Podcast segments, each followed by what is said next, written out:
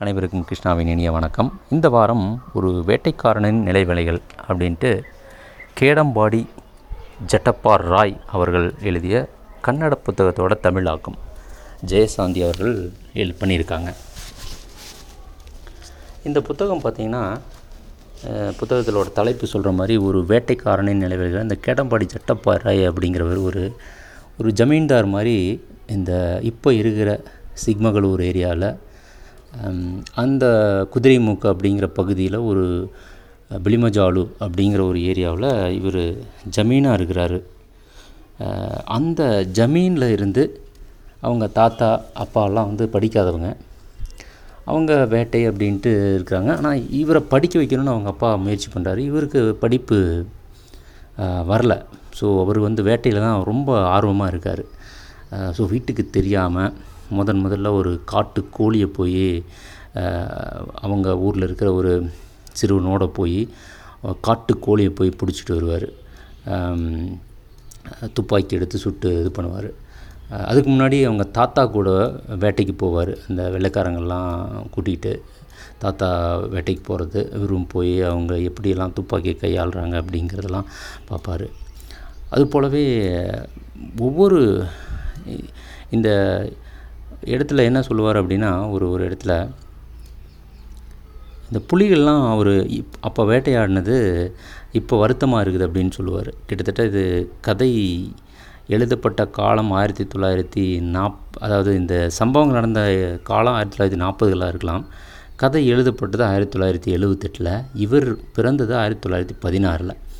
So இவரோட இளமை காலத்தில் ஒரு இருபத்தஞ்சி முப்பது வயசுனால் ஒரு நாற்பது ஆயிரத்தி தொள்ளாயிரத்தி நாற்பது ஐம்பதில் இவர் இந்த வேட்டைகளை ரொம்ப தீவிரமாக பண்ணியிருக்கணும்.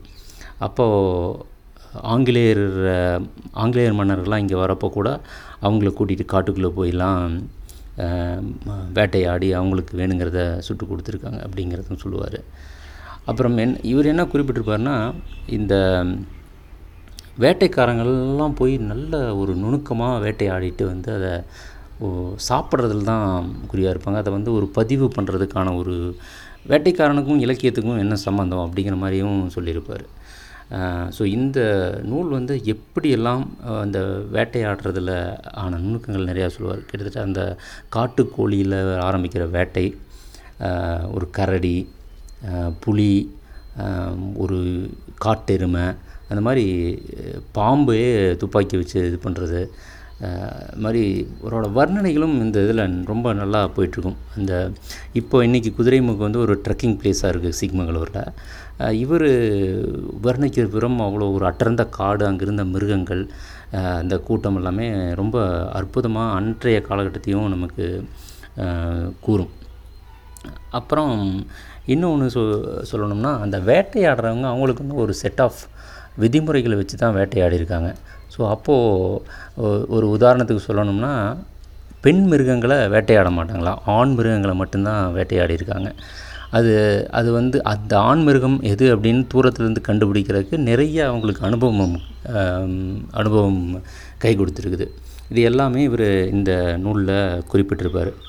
இந்த நூல் குறிப்பாக சர்வதேச சாரி கர்நாடக சாகித்ய அகாடமி விருது அந்த மாதிரி சர்வதேச கன்னட இலக்கிய விருது மணிப்பால் அகாடமி விருது அப்படிங்கிறதெல்லாம் வாங்கியிருக்குது.